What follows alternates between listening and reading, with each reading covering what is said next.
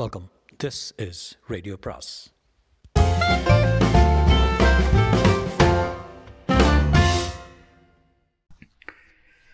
அனைவருக்கும் அன்பு வணக்கம். சுஜாதாவின் கம்ப்யூட்டர் கிராமம் அத்தியாயம் ஒன்பது. ராத்திரி நடேச பண்டிதர் வீட்டு முன்வாசலில் கயிற்றுக்கட்டிலில் சண்பேகரும் மனோஜும் வீற்றிருக்க, டேப் ரெக்கார்டரில் பழைய ஜி ராமநாதன் கண்ணதாசன் பாட்டுகளை போட்டு பூ போட்ட கிளாஸில் அவர்களுக்கு தண்ணீர் போன்ற திரவத்தை பாரிஸ் நகரத்து ஐஃபில் டவர் போட்ட தட்டில் அந்த பெண் செல்வி கொண்டு வைக்க, ஷன்பேகர் மடக்கென்று குடித்துவிட்டு திஸ் இஸ் கிரேட் என்று அவளை பார்த்து புன்னகை செய்தான்.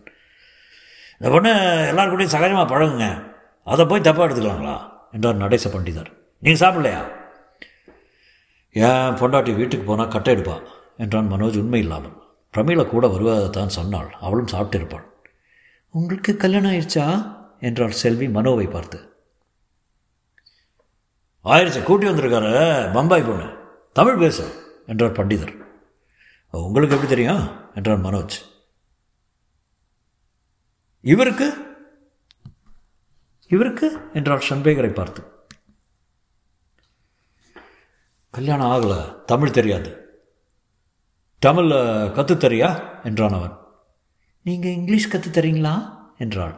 ஓ சுமாருங்க, கிராமத்தில் எல்லா பொண்ணுகிட்டையும் அதே தான் சொல்லிகிட்டு இருக்காங்க என்றான் மனோஜ். விளையாடுவார் போல இருக்குது,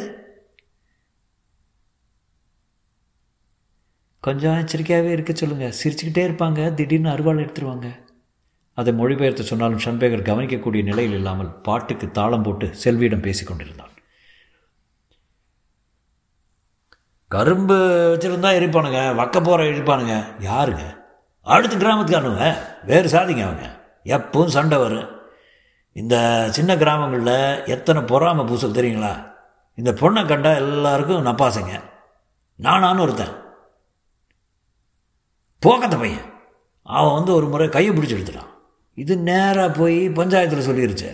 அவன் பொண்டாட்டி கண்ணா பின்னான்னு திட்டுறா, கையை பிடிச்சி எடுத்தது தப்பில்லையான், சந்தையில் கொண்டை போட்டு கிட்டுக்கிட்டு பேசினது தப்பான். என்ன நியாயம்? பஞ்சாயத்தில் என்ன திருப்பி தீர்ப்பு சொன்னாங்க? நானாக பெண்டாட்டிக்கு தான் அபராதம் வச்சாங்க, பஞ்சாயத்து பாருங்கள் என் கைக்குள்ளைங்க என்று காட்டி மறுபடி ஒரு கிளாஸ் போட்டார். ஷன்பேகர் தனக்கு மிக அருகில் தட்டி அந்த பெண்ணை வா நீ என் தங்க மாதிரி என்று சொல்ல, அவள் அருகே வந்து உட்கார்ந்து கொண்டாள். அவர்களிடையே சற்றே சாராயம் சேர்த்த அந்த ஸ்நேகத்துக்கு பாஷை தேவையில்லாமல் இருந்தது. நல்ல பொண்ணுங்க இது என்றார். இவர்களுக்கு இருக்கும் உறவு சரியாக பிடிபடவில்லை. எனக்கு ஏறக்குறைய வயசில் பொண்ணு இருக்குங்க என்றார் அவர். அப்போ இவ இவளும் பொண்ணு மாதிரி தானே என்று நடேச பண்டிதர் மரத்தை பற்றி பேசினார். மரத்தை வெட்டினா பல பேருக்கு நஷ்டங்க. மரத்தை ஒட்டி திருவிழா நடக்குதுங்க. பலூன் வியாபாரியே அன்றைக்கி ஆயிரம் ரூபா பண்ணுவான். அப்படிப்பட்ட இடம். நாங்கள் முனீஸ்வரனை ஏதும் செய்ய விரும்பலைங்க. மரத்திலிருந்து அந்த கடவுளை வேறு இடத்துல பிரதிஷ்டை பண்ணக்கூடாதா? கடவுளாவது ஒன்றாவது, எல்லாம் பொருளி என்றார் நடேச பண்டிதர். மற்றொரு கிளாஸ் உள்ளே போனதும் செல்வியை முதுகில் தட்டி இது ஒன்று தாங்க நச்சா. என்ன அப்படி சொல்லிட்டீங்க? எல்லாமே பொருளாதாரங்க. ஏதாவது வழி சொல்லுங்கள் எனக்கு. பூசாரி ஒரு பெரிய காவ் வாங்கணும்னு பார்க்குறேன். ஆமாம் பூசாரி அப்படி தான். பெரிய காவுன்னு என்னங்க? பலிங்க. இன்னும் என்ன பலி? பௌர்ணமி நிலவு அவர்களுடன் சாட்சிக்கு சேர்ந்திருந்தது. அது என்னவோ கேட்டு பார்த்தேன், ஒரு பொட்டை குட்டி வேணுங்கிறான். புரிகிற மாதிரி சொல்ல மாட்டேங்கிறான். ஏட்டுச்சோடில் எழுதியிருக்குதான், ஆசாட மாதத்துக்குள்ளே கோபம் அடங்கணுமா, அதுக்குள்ளே இல்லைன்னா பலி வாங்கிக்கிட்டே இருக்கணுமா. இன்னைக்கு இன்றைக்கி ஒரு குழந்தை செத்துதில்லை, அது கூட மனுஷரன் கோபம்னு சொல்கிறாங்க.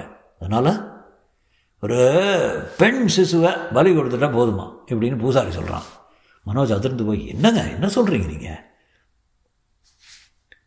ஆமாங்க, போன தடவை அதே மாதிரி தான் சாந்தி பண்ணிச்சுங்க. போன தடவைனா யூ மீன் இந்த மாதிரி முன்னாலே நிகழ்ந்திருக்கா? அவர் குரலை தாழ்த்தி வேறு யாருக்கிட்டையும் சொல்லாதீங்க. டவுன் ஆஸ்பத்திரியில் அனாதை குழந்தைங்க இருக்குல்ல, அதில் ஒன்று ராவோட ராவை கொண்டு வந்தாங்க. கை குழந்தை கொண்டாந்து அது நாலு வருஷத்துக்கு முந்தி நடந்ததுங்க. அப்போ தான் கிராமத்தில் கால்ரா வந்து எட்டு பேருங்க பேருங்க போகிற செத்தாங்க, ஊசியெல்லாம் போடாமல். பலி கொடுத்ததும் கோபம் அடங்கிச்சு. அவங்களே சௌகரியமாக தான் கோவிலில் மெயின் ரோட்டில் மாற்றத்தான் யோசிச்சுக்கிட்டு இருக்காங்க. அவங்க மனசை மாற்ற பெரிய பூசாரி ஒருத்தர் இருக்கார் காட்டுக்குள்ளே, அவர்கிட்ட கூட்டி போகிறேன். அவர்கிட்ட பலி கொடுக்குறப்ப கொடுக்குறதா ஒப்புதுக்கிட்டுருங்க, அவர் மாற்ற சம்மதிப்பார். ஷன்பேகர் அந்த பாஷ் சம்பாஷணில் விவரமே புரியாமல் அந்த பெண்ணை நிலாவில் நடக்க அழைத்து போயிருந்தான். இருட்டில் கயிற்றுக்கட்டிலும் நடேச பண்டிதரும் பௌர்ணமி நிலாவும் இது வேத காலம் என்று சொன்னால் கூட நம்பலாம் போல இருந்தது. சேட்டலைட் வைக்க வந்தவன் நரபலியை பற்றி பேசி கொண்டிருக்கிறான். எந்த தேசத்தில் இந்த மாதிரி நடக்கும்? எனக்கு நீங்கள் நிஜமாவே இதெல்லாம் நம்புறீங்களா? நல்ல பொண்ணுங்க இது என்றார். இவர்களுக்கு இருக்கும் உறவு சரியாக பிடிபடவில்லை.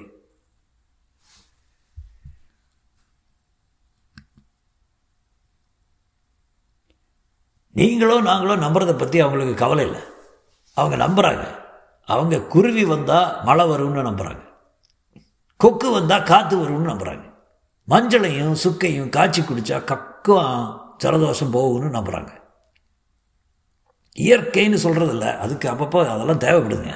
என் அனுபவத்தில் பார்த்துருங்க. இப்போ திருப்பதியில் எத்தனை பேர் முடியை கொடுக்குறாங்க? அது கூட ஒரு விதத்தில் பலி தாங்க. தலையை கொடுக்க முடியல, தலை முடியை கொடுக்குறாங்க. மனோஜ் மௌனமாக இருந்தான். உயிர் பலி என்பது தெய்வத்துக்கு பதிலாக தேசத்துக்கு மாறி இருக்குங்க. நம்ம சோல்ஜருங்க பலியாகிறது இல்லையா? எத்தனை பேர் இளைஞர்கள் காஷ்மீர்லேயும் பஞ்சாப்லேயும் பலியாகிறாங்க. பெருசாக எடுத்துக்கிட்டால் பெருசாக எடுத்துக்கலாம், சாதாரணமாக எடுத்துக்கிட்டால் சாதாரணமாக எடுத்துக்கலாம். இப்போ உங்களுக்கு மிஷின் வேணும்னா வைக்கணும்னா அந்த பலி கொடுத்தாங்கனுங்க. ஒரு குழந்தையா? ஆமாம், பெண் குழந்தை. பெண் குழந்தை இருக்குங்க. அதில் ஒரு பொருளாதாரம் இருக்குங்க. அதை பற்றி ரொம்ப கேள்வி கேட்காதீங்க. நாம் எல்லோரும் சேர்ந்து ஜெயிலுக்கு போவோம், தெரியுமில்ல? ஏன் போலீஸுக்கு போகுது? கமுகமாக முடிக்க வேண்டிய காரியம் தானே இது. This is the most, most ridiculous thing I've ever seen in my life. என்ன வேணால் இங்கிலீஷில் திட்டிங்க, நடைமுறையை சொல்கிறேன். குழந்தைக்கு ஏற்பாடு செய்யணுமா? இல்லைங்க, பணம் கொடுத்தா மற்றதெல்லாம் அங்கங்கே ஆளுக்கு இருக்குதுங்க. காதுங்காது வச்சாப்புல ஆயிரும். பணம் எத்தனை? இந்த மிஷின் என்ன விலைங்க? நீங்கள் வைக்கிறீங்களே மிஷினு, அது இருக்குங்க ரெண்டு கோடி ரூபா. ஒரு இருபதாயிரம் கொடுத்துருங்க போது. உங்களுக்கு அது நடக்கிறதே தெரியாது, எல்லாம் ராத்திரி தான் நடக்கு. மனோஜ் தலையாட்டி, நீங்கள் என்ன நினச்சிட்ருக்கீங்க?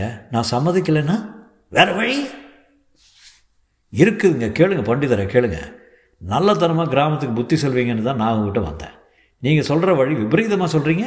மனித யத்தனத்தில் உயிர்லையும் மரியாதை வச்சு எவனும் அந்த பைத்தியகாரத்தனத்துக்கு மூடத்தனமான நம்பிக்கைக்கு இடம் கொடுக்க மாட்டான், சம்மதிக்கவே மாட்டான்.